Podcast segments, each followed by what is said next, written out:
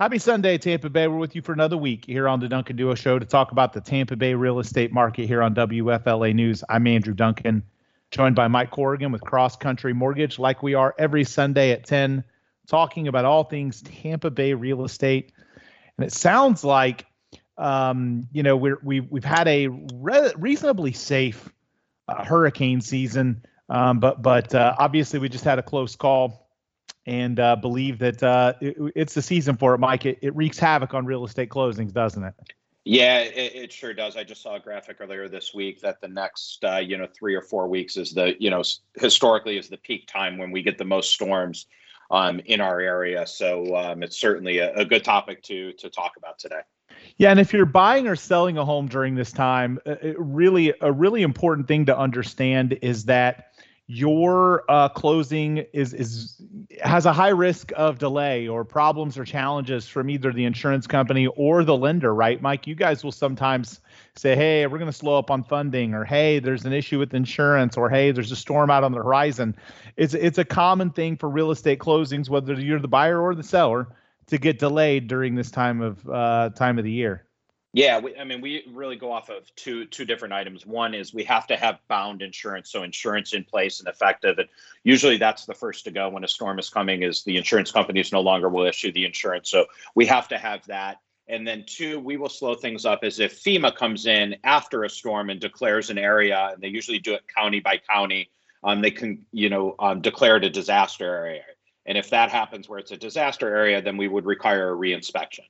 Yeah, and I think that that is, you know, so fortunately, you know, that that hasn't been the case, you know, recently, and and right. uh, certainly could be in the future. But I think one thing that that people have to understand is that it it could cause problems, you know, and that that is the key to it, you know. And I always tell people when it comes to a closing date, because of all the contingencies and the parties involved and the lenders and the title companies, the closing date is a goal. Um, be prepared for delays and there are plenty of reasons the contract allows for delays. One of those is force majeure. In the state of Florida, we have a, a clause in the contract that allows a real estate closing to be delayed because of um, you know, acts of of Mother Nature, you know, natural right. disaster type things. So so there's provisional language in most real estate contracts that says and, and dictates the timelines on how that delay can can occur and you know how damages are handled and and different types of things. So it's important if you are buying or selling to understand that because you could be you know prepared for a set date in stone and read that contract and and let's face it, uh, most buyers, most sellers, and unfortunately most real estate agents don't read the contracts. So when something right. like this happens, they seem clueless. Well, the closing date is this. Well, did you read, you know, the additional terms on line, you know, seven of page four? And, you know, did you did you do you know what the terms are the contract are when a natural disaster occurs? So it, it's just it's something that in Florida this season is the most problematic when it comes to delays and obstacles for, for Mother Nature, and those storms can can cause it.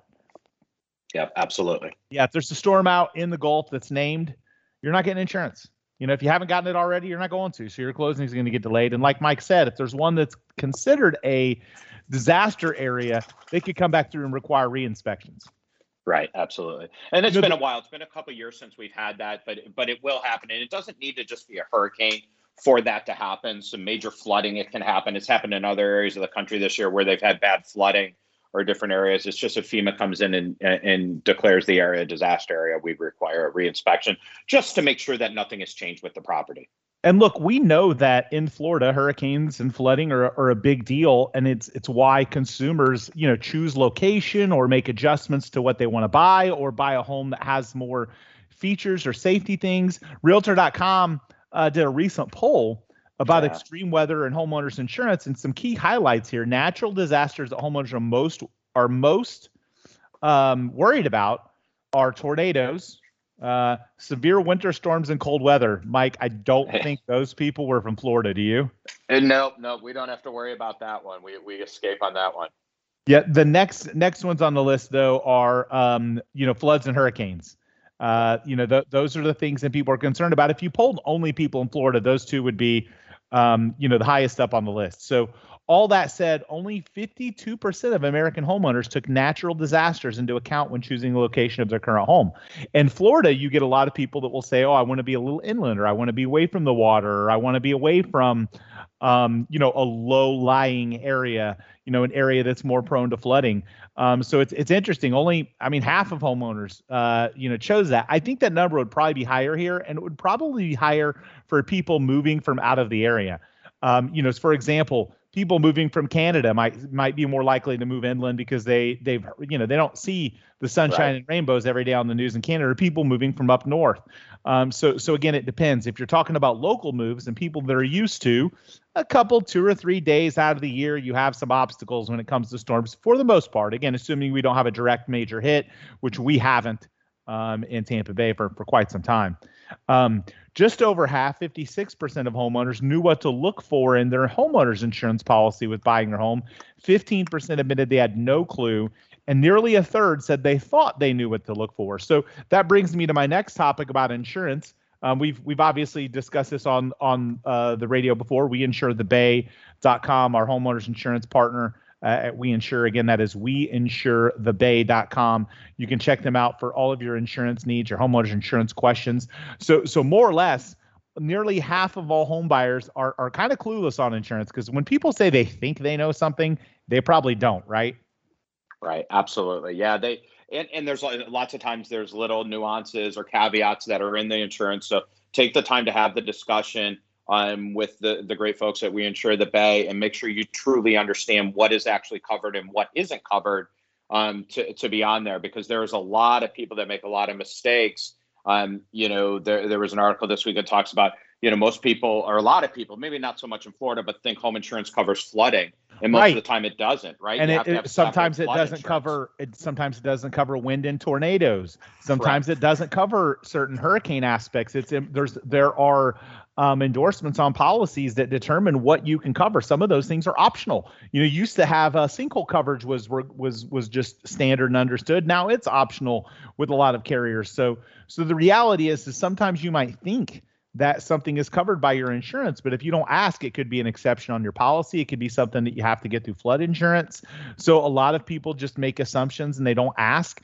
And unfortunately, there are a lot of insurance agencies that will go out there and write the lowest dollar policy, lowest dollar amount policy, meaning that it costs the consumer the le- the least, hoping to win the business and having the customer not pay attention to the details. And after the fact, that customer buys the cheap policy, not realizing that it was really the same policy that another carrier quoted them. It just had better coverage um, yeah. and, and that was the then you know so so cheaper isn't always better there are plenty of people that that get the cheap insurance and then uh, when a claim happens realize that oh i you didn't have that endorsement on your policy you don't have that coverage so insurance when you're comparing it from one agency or one carrier to another um, isn't always the same uh, but there are plenty of times where it is, and it's simply they're just giving you less coverage. And you look at it and say, "Oh, well, I can get insurance from these people for 900, and from these people it's 1200."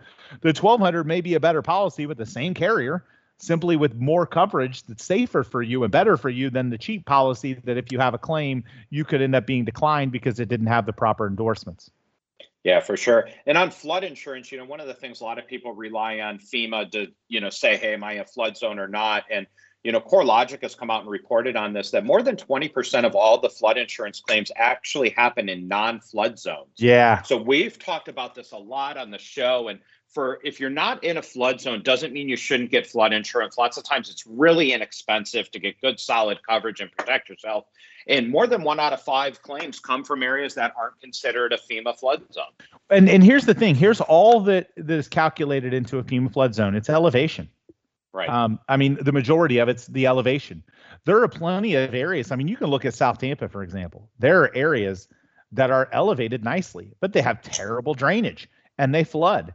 And and then those people have more flood claims even though they're not in a flood zone and their home floods even though they're not in a flood zone. So it, it, you know there there's no it's not like car insurance where premiums are determined by so many different factors like you know, you know, with flood insurance, it's simply the elevation. It's a very non-mathematic, non-scientific way, in my opinion, to determine what the coverage should be, and it, it wreaks havoc for some people because they think, oh, it's not required, and their area may flood way more than an area that's considered a FEMA flood zone just based on the elevation, simply from the infrastructure, simply from how the homes were built.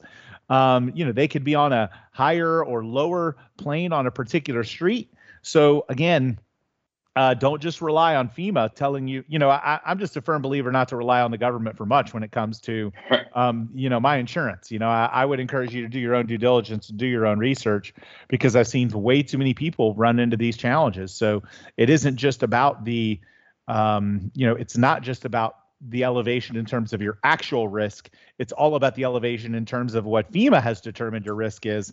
Uh, so if you want to trust that, good good luck to you. Yeah, in, in the Tampa Bay area, we have a lot of low-lying areas that fall victim to, to what you're talking about. And it isn't, you know, just near the Gulf, right? Gulf of Mexico, where it's going to be, but, you know, rivers and streams and a lot of those areas and low-lying areas end up causing more damage than than the Gulf would ever cause, you know, that that's going to be out there. So you really got to pay attention and, and know that information and just, you know, know the information and protect yourself, um, you know, from from the natural disaster if it should happen. Yeah, no doubt about it. And like I said, hit hit up weinsurethebay.com to get your flood insurance quote when there's not a named storm or get your insurance quote for anything. But when named storms are out there, it's going to be hard to bind insurance and you're not going to be able to get flood insurance. And it's why all the way leading up to hurricane and flood season, we're always telling people, hey, go get it now. You know, this yes. is the time. You know, this is the time when you should, um, you know, when you should uh, get your coverage because once hurricane season hits, it's it's going to be problematic and challenging. You're going to have a hard time doing it, and way too many people don't take advantage of it. And then when the storms start showing up, they say, "Oh, now's the time," and then they can't get it. A storm comes and they have damage. So um, you know, real a real problem. So, well, hey, could identity theft keep you from buying a house? That's what we're going to talk about after the break. 14.4 million adults are victims of identity theft. There's all kinds of levels of identity theft. There's small, there's large. We're going to talk about that because Mike, it it can wreak havoc on your credit. It can cause problems sure. with you buying. Um, it can cause problems with you selling, liens on your house, all, all kinds of things that that trickle into real estate. And uh, we think it's important to give you some tips to to avoid it, but also uh, what to do when it occurs to you. And we'll talk more about that after a quick break here on the Duncan Duo Show. So we're back here on the Duncan Duo Show. Could identity theft keep you from buying a house? Imagine you finally found your house and you find out you can't get a loan because someone has stolen your identity and ran up credit card debt or done something. Uh, 14.4 million adults are victims of identity theft. It's on the rise. Uh, let's face it, there's a lot of people that have suffered through the pandemic um, that are not working um, and and they've they've had to find ways to make ends meet. So what do they do? They they start stealing personal information such as your social security number. Mike, what are some examples of things you've seen happen when people have this occur to them? Some you know false charges. What what are other things that yeah, havoc so, on it? Right. So we always, when when we take a look at somebody's credit, we review it with them and go over the different accounts on there. And that's probably the number one thing is, you know, there's all of a sudden open accounts that they didn't realize happened um, or they didn't know anything about. And that's usually our first trigger that that can be on there is that there is debts or accounts that have been opened up in their name and in and whatnot. And that's probably the biggest thing that we see. Um, also is most often. Also, too, you'll see a lot of different inquiries. So when when um, we take a look at a credit report, it shows how many times you've you've had your credit looked at over the past 120 days, and that's usually a crazy number that that are added on there because whoever has stolen your identity is looking to make their quick buck and identify or you know go out and get as much credit in your name before you kind of figure it out um, that's on there. So i would say those are the top two things that that we do see. You know less rare or less often i guess more rare that you do see we've seen things where you know people do things with deeds of homes you know and and straw buyers and things like that that have happened in, in florida and you read about in the news a lot of times where people literally have stolen the identity and basically stolen the the ownership right of the deed of your home um, and, and, through identity you know just through identity theft and getting access to your information. So it, it's important that you pay attention to it. It does happen um, and so many people always say hey well i hear about it i read about it i talk about it but it'll never happen to me. And then we talk to these people and they say i always said it would never happen to me but now it's happening to me um, so you yeah. really do got to pay attention to it. Yeah, and I, I, think again, I've seen it happen. Um, you know, I've seen it happen so many times, you know, with people getting, you know, close to the closing table, maybe something happening during closing, right? Uh, the process leading up to it could, it can impact your, you know, you, the, the ways you can prevent it. Um, you yes. know, obviously paying attention to your, your credit report, you right. know, uh, paying attention to your credit card statements. You know, sometimes yes. these these scammers will put small charges on there. You may scroll through your thing and not think about, you know, is that Amazon nine dollar charge me or was it right. a scam? You know, they put small charges through before they hit you with the big one. So any outstanding debts in your name could make it a problem. Uh, you know, it can it can cause problems for title insurance, your debt to income ratio, the you know a, a whole variety of things. How can you prevent it though? Again, reviewing your credit uh, card statements. Uh, reviewing your annual credit report and then disputing things, spotting any errors or suspicious activity, um, there's a 60 day window for suspicious activities during which institutions may restore it, um, at least initially. You can challenge things and sometimes, you know, win. Um, there's fraud detection programs. There are, program, there are programs like, um, you know, LifeLock, for example, where you get identity theft protection. Um, right. But but but nonetheless, there's so many data breaches every day. I mean, I get an email every day, it seems like, from somebody telling me to change my password, and there's a, a, data breach. There's this or there's that. So, you know, you can prevent it if you're staying on top of your stuff and paying attention to your credit reports and your, uh, you know, the people that bill you and require you to pay the money. Yeah, and one one piece of advice I give to people, and a lot of people don't talk about this, but if you're somebody, I, I would try and use a credit card versus a debit card when possible in your transactions. Or if you don't have credit cards or you don't want them, then don't keep a lot of money in your checking account that you have tied to your debit card because if that does get breached and it does That's hard. taken, they can drain your bank account and before you even know it, you know, your money's gone. And, yep. and recovering it can take time. Whereas if it is on a credit card or there's a small amount of money in there, you can challenge it. They can freeze the accounts, and at least they haven't taken as much money from you um, you know, there, and you can continue to live while you you figure out and, and recover from the, the theft that has happened to you um, and get it done. So I, I recommend to people if they can use a credit card or if they're going to use a debit card, don't keep all of their money in that checking account because if it does get breached, that's when it really, really can get painful for people. Yeah, you can keep a large amount in another account, and then you can right. move it back and forth within the same bank. So, you know, and another so thing to do that nowadays. Another thing that's happening a lot. You know, you and you've got to fi- You know, if it happens to you, you got to contact your local police. You got to file a report to the Federal Trade Commission. You got to, you know, let the creditors know, and then you've got to gather evidence to prove uh, a lot of times they can prove it from IP addresses if the if the transactions or yes. you know were, were, on the internet or from tracking mechanisms or uh, cameras at retailers. Um, another big one though is Social Security identity theft, uh, tax. Yes. You know, taxes, financial identity theft, medical identity theft. Again, if you keep good records, it'll make it easier for you to uh, challenge these things. But but keeping those good records is a really important thing. I've learned that not a lot of people do. You know, if you've ever, I was watching the movie Dodgeball the other day. Do you remember the movie Dodgeball, yeah, Mike? I, I with Vince with Vince Vaughn, and he gets he's he's having this he's in foreclosure, and this banker who he ends up dating in the in the movie, but the banker comes over and he's like, "Oh yeah, let me show you my records. It's my keeper's closet."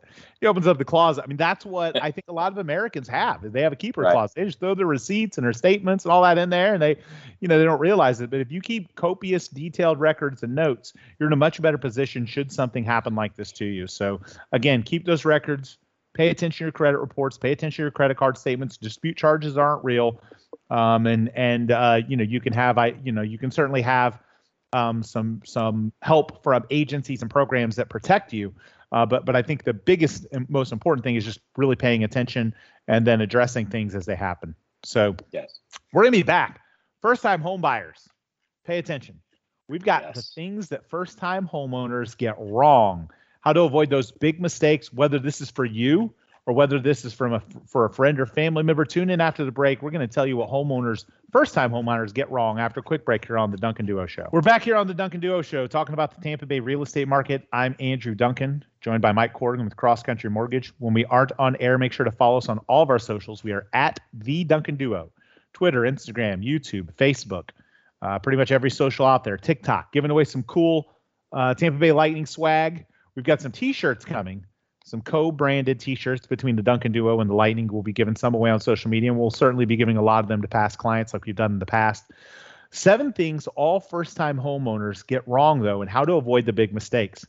Uh, pr- number one on the list: calling a repair person with the wrong specialty. So, uh, for example, let's say you have a plumber working on your electrical outlets. Probably not a good idea, right, Mike? Absolutely not. And you see this all the time where they a lot of the the tradesmen out there they advertise they can do all of this stuff, but you know it's like two percent of the they do is electric and ninety eight percent is plumbing. Well, you don't want that guy working on on your electric, and, and and you see that a lot. Yeah, and I think that um, you know, blindly hiring contractors, number two on the list, it, it's it's yes. kind of grouped that same categories. A friend will say, "Hey, call this guy," or "Call that guy." Which, hey, look, recommendations from friends are great, um, but I would always, you know, verify licensure, verify are they actual contractor? Do they do they have a legitimate business? Can you look at the reviews online? Ask for recommendations, but make sure the people that you're working with come highly recommended by someone you trust. Sometimes by multiple people you trust and that have uh, a great list of reviews. If they don't have that, um, you know, you could be up against a problem. So you don't want to blindly hire people.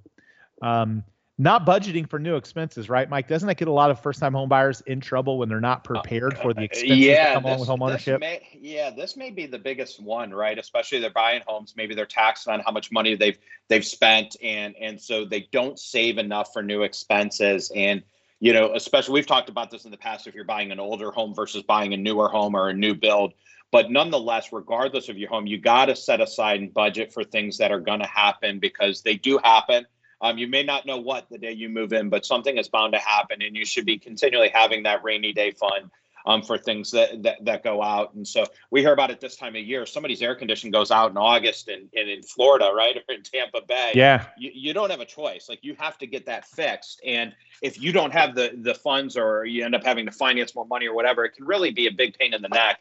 And so you want to plan for those types of things because things do happen, unfortunately. And it's why a lot of mortgage lenders re- are really, um, you know, focused on confirming reserves. They want to make sure that a home buyer has enough money for things to pop right. up, so a home doesn't end up in foreclosure. Absolutely, hundred um, percent. So ignoring routine maintenance is another one. Look, if you if you're not replacing your AC filter, if you're not, um, you know, maintaining the lawn, you know, spraying off mold um, you know, your home is essentially a collection of assets, and you've got to maintain yes. those things and use preventive maintenance for it to keep operating efficiently, or which saves you money on the in the long run, but or those those repair costs can add up. Um, and you when you ignore the routine maintenance and it turns into uh, large cost maintenance, right? Yeah, absolutely. I was one of those people way back when I was first a homeowner in, in my 20s where I thought they were just trying to get me to buy more air conditioner filters, right? That, you know, I know it says it's good for 90 days, but I can probably get six months or nine months out of it. And I, and I didn't do a good job with it. And the reality is, in the long run, that ends up costing me more money because my air conditioner has to run that much more um, and that much harder to be able to cool down and everything else. And while I thought I, you know, I was stepping over the uh, proverbial five to pick up a one type thing. And so making sure you get good maintenance is going to get the most out of of your home and make sure nothing major does happen. Um, because doing something as simple as not changing your air conditioner filter can be turned into a very large repair. Another one, making home improvements too soon. Far too many people go in and they want to change everything in the house, and then when they get in there and after they've changed it and they start living there, they realize they didn't really need to change certain things or they like certain things better than they thought they would. Um, you also, once you've lived in it a little longer, you've saved a little bit of money, so you're not spending, you know, the the immediate reserves that you have that you make a home improvement, you know, to the home, and then your AC goes out, but you don't have money for it because you spent money right. on your new carpet. You know, so right. you're sweating. Boy, you got that new shiny new carpet but you're sweating to death in the summer. So hold off uh, for a few months on making home improvements too soon, unless you're in a really good financial place. A lot of times, first time home buyers are not and able to do that. The next one on the list is not winterizing your home. Mike, do we really need to talk about that one? No, uh, I don't, I don't think, that, so. I think we skip never, that one. Uh, never going to happen in Florida. So we get we only need six on our list. Yeah, assuming you and your partner on the same page. Oh my goodness. I, I'm, I'm going to do my best not to give uh, marriage counseling advice here because I don't think I have any credibility there. But uh, don't make decisions without discussion when it comes to um, you know things you're going to make in the do in the home. Um, sometimes you think that your your decor and taste is going to blend, uh, then you you know you realize that that's not going to be the case. Sometimes you want something a different way than they do, and you do something without talking it through, and then it causes problems. And then they do something that incurs expense because they want to put their touches on the house. So you you really do uh, you know home ownership with someone uh, for the first time puts a new twist on the relationship. You're you're not just living alone anymore. It's a it's a time when a lot of first time homebuyers are merging together with a significant right. other, you know, boyfriend, girlfriend, spouse, um, you know, life partner, all those things, and and you've got to be able to discuss um, the decisions that you're going to make. Uh, and don't assume you're both on the same page when it comes to, um, you know, the home. Because I mean, th- th- it's funny because I've heard so many couples have challenges because they they're going to move into a new home and they think that's going to solve the problems with their communication. And it's probably going to make it worse. Yeah that's uh it can be a challenging time for sure. And so you got to communicate and and talk through you know what do you like? And you know uh, i hate to say it uh, for out there but you got to compromise right? And lots of times we don't want to compromise but maybe you'll give in on the bathroom to get what right. you want in the in the family room or whatever may be the case. But um, yeah, you got to make sure you do communicate and don't just make all the decisions by yourself because that uh, certainly can be a recipe for uh, having to redo everything. yeah, no doubt about it. So again, you're listening to the Duncan Duo Real Estate Show here on WFLA News. Um, we're here every Sunday at 10. Uh, when we're not on air, make sure to follow us on all of our socials. We are at the Duncan Duo, Twitter, Instagram, YouTube, TikTok. Um, so it looks like home price growth is slowing down nationally a little bit. Not really that much in Florida. It's uh it's escalated a little bit. Um, but but from what I'm seeing in the last few weeks, Mike, and and again, I I it, this could just be an anomaly in my business. But but I feel like I'm starting to see more listings coming on the market. Like we could see, uh, not obviously a a shift in the market because one month doesn't make a shift. About six months, you need about six months of this consistency. But I feel like there's a lot of home sellers that have now finally come up against maybe now is the time maybe uh, you know may, maybe now's peak. I don't think it is but but again that's what they're thinking. Or they want to avoid the potential tax consequences that could come next year. Um, but but i'm really feeling like a surge in the number of homes coming on the market. I think that uh, you know when you look at the data if that is the case you know, and, and some of this could be the eviction moratorium, people selling homes that they don't want to re-rent because of how many problems they had before the tenant finally moved out. It could also be related to builders catching up, but I feel like there's more homes, you know, retail as well as new construction hitting the market at a time when buyer demand is still at, at, you know at the highest level. So I, I'm I'm hopeful that that shows that we're gonna you know really close the year strong, not just in my business but in the market because the market has really needed listings for a long time. Yeah, it sure has, and and and that would be welcome news. And I hope um I hope you're you know your inkling there it does come true and what you're seeing is is come on. Um, and there is a lot more homes for sale but like we've talked in the past too it would have to be so many fold over. Hopefully it's three four times as much as we've seen and we still wouldn't be in a balanced market and actually it would be good for the marketplace yeah. to get people moving and everything else and and so yeah time will tell. I mean there's some there's some things out there that that could derail that you know one way or the other the delta variant the new resurgence that you know things like sure. that there's other things geopolitical things that could happen that that could affect that but um yeah, I think you're right. And you know, we're we're getting into back to school week. You know, was this week, right? And so people are getting back to school, and so the past several weeks, I always call in my business is kind of vacation time, right? Most people are taking vacation end of summer, yep. getting stuff done before back to school. And so maybe that's it a little bit too, is now they're kind of back and they're getting into the new routine. They're like, okay, now all that's behind us. Now let's put our house on the market. Could very well be that. You know, I think there's no question we're going to see more inventory as we close the year, and I think it's much needed, at least in Tampa Bay. Um, we'll see if it if it if it's not just Tampa Bay, if it's nationally more sellers choosing. But I know I'm seeing that with my business in Tampa Bay. I mean, the last few weeks we've been uh, breaking um, you know, we've been hitting peak market numbers when inventory was a lot higher. So I feel like uh, you know we're we're going to see a, a, surge of um, you know an increase in inventory. Not, nothing. Now I want to preface this. When I say an increase in inventory, we're at 0.7 months right now. Right. Uh, so I mean we're at the lowest level of inventory, which is the most substantial sellers market I have ever seen. Um, even if we doubled inventory, we'd be at 1.5 months of inventory, which is still a crazy seller's market. So don't think that this is going to shift into a balanced or a buyer's market. We're not seeing that much inventory, but I do think we're going to see an uptick in the number of homes available for sale. So um, you know we're going to talk about next? It's interesting because you know you have this uh, you know eviction moratorium and a trend towards more people traveling to Florida and more people wanting to get into the rental property business at a time when unfortunately it's very risky. So what does that mean? It means you see more Airbnb opportunities and you see bidding wars erupting. You know, it's it's not just on the home buying side. You know, it, it really isn't. I think people think, oh, well, it's you know the rental market. You know, I'm gonna, you know, when we've heard buyers say, oh, I'm getting frustrated, I'm just gonna go rent. Well, you're gonna be just as frustrated. Right. It's going to yes. be just as challenging. There's bidding wars for rentals. You, you, know, people paying a year in advance, people paying more than market rent. People, I mean, everything you could imagine. The same things that are happening in the sales market are happening in the rental market. So if you're a home buyer and you say, you know what, I'm just gonna, I'm just gonna jump off the fence and start renting because it's so hard to buy. Uh, guess what? Just as hard to do that too, right? It's it is that it is super competitive right now on the rental market. Yeah, absolutely. And you do the the interesting thing I say is people are overpaying on that. I mean, it's it's you know for the rents too, and it's gone up astronomical. And you're right, a lot of people get frustrated and say, "I'm going to go back and rent," and then they start looking at rental prices and the renting rates, and then they turn right back around. They say, "You know, hey, no, I'm back into purchasing because it makes more sense." We're seeing a lot of that. Yeah, and I think again because I, I believe that they, um, you know, I believe that a lot of renters think. Um, that that you know or a lot of first time home buyers or prospective home buyers think that oh well it's just going to be so much easier to rent so i'm just going to do that. And in reality you're paying more money per month in most instances and you're going to have the same obstacles. You're going to get told no a lot. You're going to get outbid.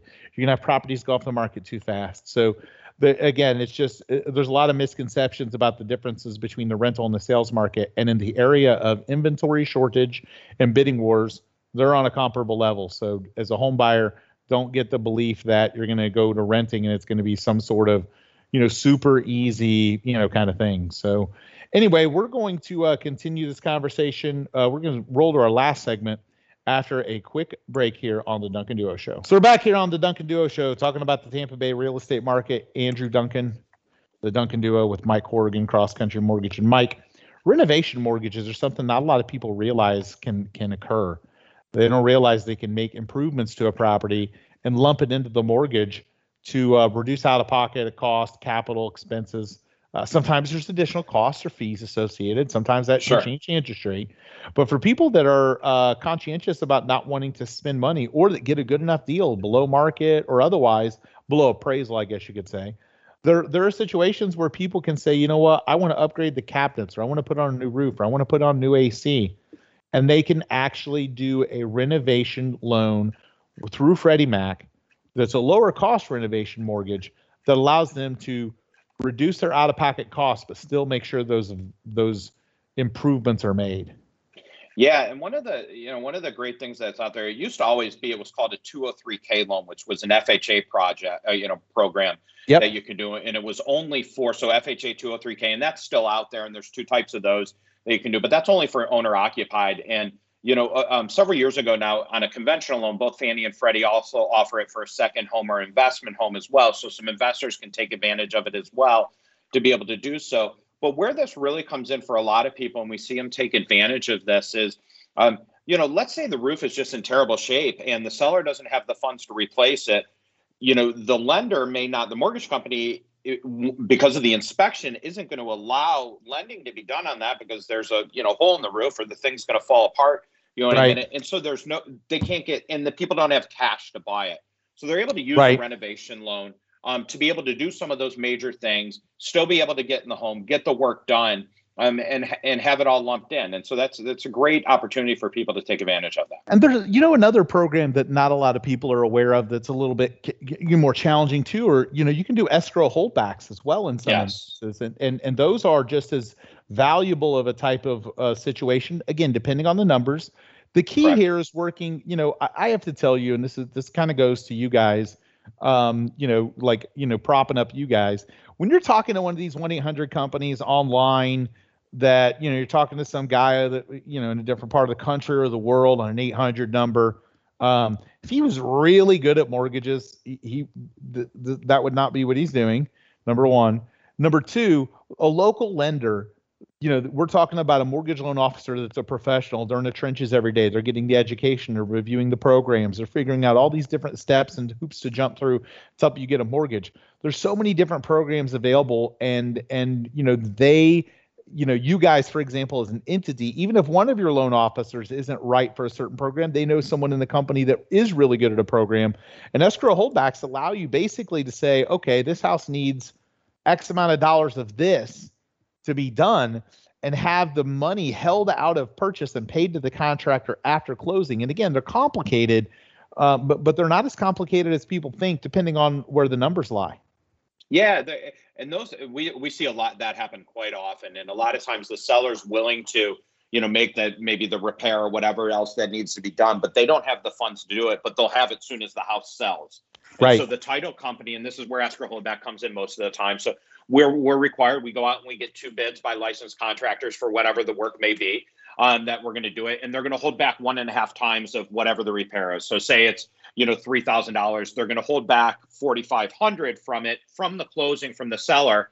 Then once the work gets completed after closing, and say it only costs the three thousand dollars, then the the one and a half times it's not like they lose that money the seller it would get refunded to the seller but it can be done then after the closing and everybody ends up happy and that's an option and a way to get something done and you're right having somebody that's an expert and knows how to do these types of things and you can't do them in every situation there's certain health and safety risk or if it's a structure problem that we're probably not going to be able to do something like that. But most of the time that's not what it is. It's small little things that that you know just for one reason or another can't be done prior to closing.